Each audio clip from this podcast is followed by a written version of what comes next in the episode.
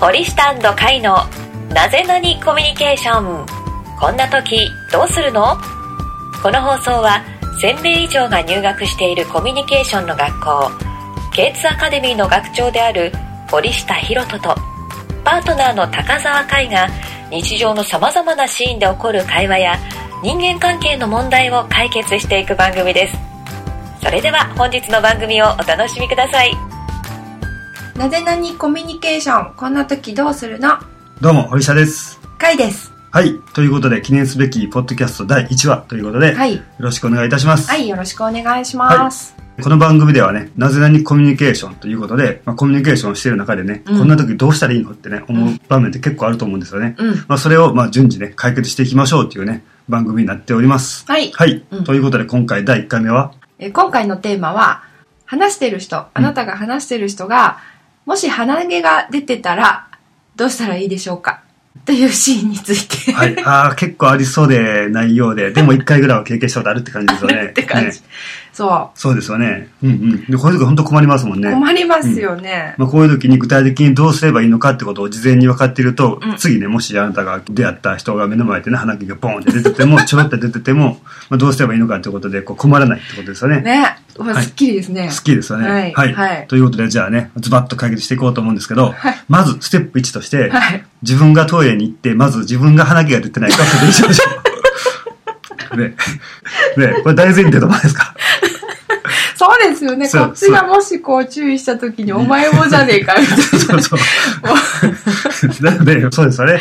なので、まずは自分も出ていないかを確認しましょうということで。もうこれあの、チャック開いてる人見た時も同じだと思うんですよ。ああ自分のもちょっとチェック、チェックするじゃないですか。これこれ盲点ですよそうね。まずは人の振りを見て我が振り直せではないんですけど、まずはちょっと自分が席を立って、鼻毛チェックをする。これも大前提ですね。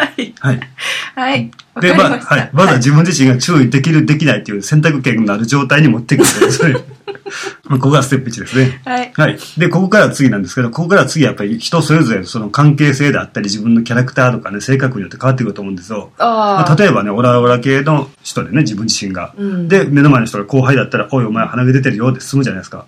ああそうですよね、でもこれがもし面接であってね、うん。自分が面接に行ってる新入社員になりたいと思ってる人で、目の前が面接官だった場合、おおあちょっとあの、つかぬことを言いますが、鼻毛出てるんですけどって言ったら、おそらくなんかそれが原因で不採用になる危険性はありますよね。ありますね。ね、そういう時はあの触らぬ神にたたりなしって感じでうん。私は気づいていない私は気づいていないと思った方がいいですよね。ね苦しいですね。それそうですよね。ね。はい、前目の前のその状況をちょっと我慢しなきゃいけないという、はい。はい、なのでまずはね自分自身の鼻毛が出てるか出てないかを確認した後は、はい。次にするべき行動はあなたとその人との関係性を先に把握するって感じですよね、ああ、うん。関係性。はい、それが友達なのか家族なのか、うん。会社の上司なのか部下なのか、うんうんうん。彼女なのか彼氏なのかで変わってきますよね。ああ、そうですね、はい。はい、でもしねその人があなたにとって大切な人うん。なのであれば、あなたがそこでね、気づかせてあげないと、まあ、その一日、うん下手したら鼻毛を出した まま、まあ、暮らすことになって、暮らすことになって。で、まあ、その日に出会った人みんなに、あ、この人鼻毛出てるって思える危険性もあるわけですよね。そうですよね。うん、うん。ということは、何かの形で気づかせてあげた方が、やっぱりいいですよね。そうですよね、うん。はい。なんかこうこっちが言いにくいかもしれないけど、うん。そういうことによってその人が今日一日、うん。恥をかく量、うん。ちょっとわかんないですけど、うん。その、えー、後々自分で鏡見た時に、うん。なんで誰も言ってくれなかったんだろうみたいな、うんうん。こう変な、うん。あのイライラ感とか、うん。もしかしたらなくすことができるかもしれないですね。そうですよね。うん。で、逆の立場でもこう思い出してほしいんですけど、まあ出かけてね、だいぶ時間が経ってから鏡を見たら鼻毛が出ていたってことで、まあやっべえ、これずっと鼻毛出てたの？って思って、じゃあ今日出会った人みんなに見られてた？って思って、うん。ゾッとした経験ってね、おそらく、まあ男性なら一度はあると思いますし、うんまあ女性でもね、大きくうなずくことはできないかもしれないけれど、あるとは思うんですよね。ありますよね。うんなので、まあそういうね、苦い思い出を作らせないためにもね、気づかせてあげなきゃっていうね、こう使命感が使命感を。ふつふつと湧き上がってきましたよね。そうですね。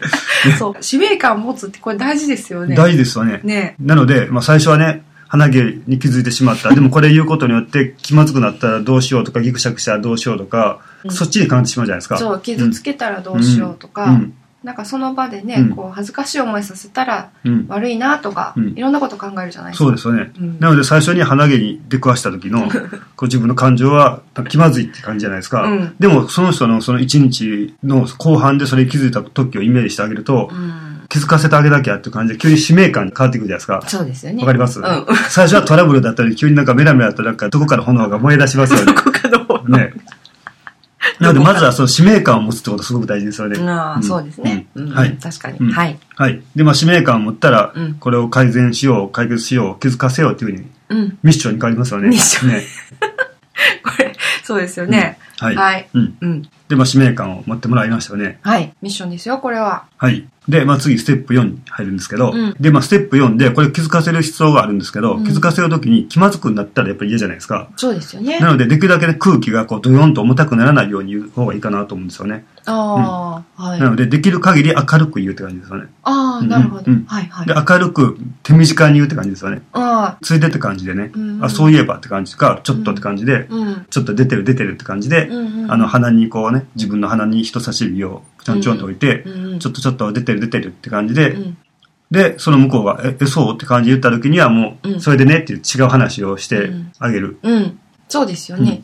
なるべくさらっと言う。そう。まあ、さらっと言って気づいた後は、うんあんまりその話を掘り下げてしない。で、うんその時間はあんまり長く持たないって感じですよね。そうですよね。なんかあの、こっちが深刻うにん。なってしまえばなってしまうほど、向こうに対してもうん、こう、ああ、恥かいたっていう、なんか重い空気を感じてしまうってことですよね。そうですね。なるほど。はい。はいで、まあ、もしあなた自身がその手鏡のような小さな鏡を持っているのであれば、それを渡してあげて、うん。で、その渡した後にね、あの、相手の方が聞いてても聞いてなくても大丈夫なような話をしてあげるって感じですよね。ああ、なるほどね。うんそういえば昨日食べた魚の骨がね、とかね。うん。全然例えとしてよくないんですけど。はい。まあそういう感じで、その相手の方に気づいてもらって、その後は、うん相手の方が聞き逃しても全然どうでもいいような話をしておいて、うん間を持たせてあげるって感じの配慮ですかね。ああ、なるほどね。はい。うんうん。なんかね、こう、仲いい人とか、うんえー、だと、結構それだとさらっといけますよね。そうですよね。うんはい。で、うん。例えばその上司の方とか、うん。そのさっき言ってたこの面接の時とかになったら、ん。またちょっと変わってくると思うんですけど、はい。そのさらっと言うっていうのは、うん。まあ一個あるとして、はい。なんかこう言い方とかやっぱりちょっと気を使うんじゃないですか？あ、そうですよね。まずね。面接の時はもう相手触れない方がいいと思うんですよね。ああ。思わないですか？黙って耐える。黙って耐える。そのことだけ覚えていれば、仮にね、不謹慎かもしれませんけど、うん。不採用になっても、それで慰めれるじゃないですか。肌毛に気づかないような上司がいる会社、こっちから、なんていうの願い下げ願い下げざって感じで思えるかなと思うんで、はい。なるほど、うんまあいい思い出にしましょうってことですね。そう、そうです、そうです。はい。まあ、採用でも不採用でもはい。どっちに来んでも笑えるということで。はい。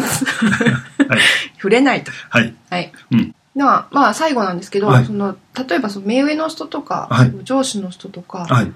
あーに言うってなったらどういう感じになりますかね。まあ、さらっと言うのは言うと思うんですけど、はい。はい。まあそうですよね。まあうん上司に気づいてもらう場合は、そのやっぱり上司の方の性格とか人柄によると思うんですよね。結構口数が多くてひょうきんな方とか、表情豊かな方だったら明るめに言っても大丈夫だと思うんですよね。うんうん、でも普段からこうガチッとしてザ・七さんって感じで、何ですか？七さん。あんまりこう爆笑したりしない方だったあら、丁寧に言ってあげた方がいいかなと思うんですよねう。んうん、なるほどね、うんうん相手に合わせるってそうで感じですすね。ね。相手に合わせるって感じですね。うんまあ、その時は自分の性格がとか自分のキャラがっていうのは一旦置いといて、うん相手のキャラに合わせるっていうのが一番いいかなと思うんですけどねなるほ。ど。はいはい。うんはい大事ですよね、その、はコミュニケーションする上で相手に合わせるっていうのってね。そうですね。はいうんということで、まあ、いろんなパターンが、ね、もう無限にあるんで、いろんなパターンを言っていくと、多分この音声第1回目にして3時間ぐらい超えてしまって、第2回目は誰も聞いてくれないっていうね、はい。おぞましい結果になってしまいますので、はいもしね、こういうシチュエーションがあって、こういう時どうしたらいいんですかっていうのを聞きたい場合は、その具体的なね、関係性とか教えてもらえるとね、その時の鼻毛対処法をね、あの完全解決していこうと思いますので、ぜひね、お届けしてもらえると嬉しく思います。そうですね。はいはい。うん。で、まあ、今回、えーまとめるとはい、大事なのは、うん。やっぱりこう、さらっと言うっていうことと、うん。相手のうんキャラクターとかうんに合わせるって感じですかね。そうですね。はいまあ、なので、ステップで言うと、ステップ1で、まずは自分の鼻毛チェックに行きましょうですよね。うん、うん、うん。はい。で、ステップ2で相手との関係性をしっかり理解するって感じですね。うんはい。はい。で、ステップ3で、できるだけ気まずくならないように、うん。明るく伝えるって感じですね。うん。はい。で、伝えた後は、その相手がそれの処理をしている間は、たわいもない、どうでもいい話をしておいてあげる。なるほど。って感じですね。はい。はい。ということで、今回第1回目から鼻毛ネタでいいのかって感じの 気もするんですけど、でもこれはおそらくね、日常生活でこう僕たちが生きていく中で、絶対にこれからもね、何度か出くわすと思うし、そう。鼻毛以外にもね、うん。なんか多分目やにとかなんかこうついてるよあっていう。口の左端になんかね、米粒がついてるとか、うん。米粒はあんまりいませんけど、何かありますよね。何かあると思うんです、ね。これ言いたいのに言っていいのかなっていうシーンあると思うんで、ありますあります、ね。あの、髪の毛の後ろが跳ねてて、多分本人は気づいてないんだろうなと思ってるとかありますよね。うんうんうんうん。うんうんあるある、うん。はい。はいって感じですね。はい。はい。だからそういう時うん。にこれちょっと思い出していただいて、うん。はい。はい。ぜひやってみてほしいと思います、はい。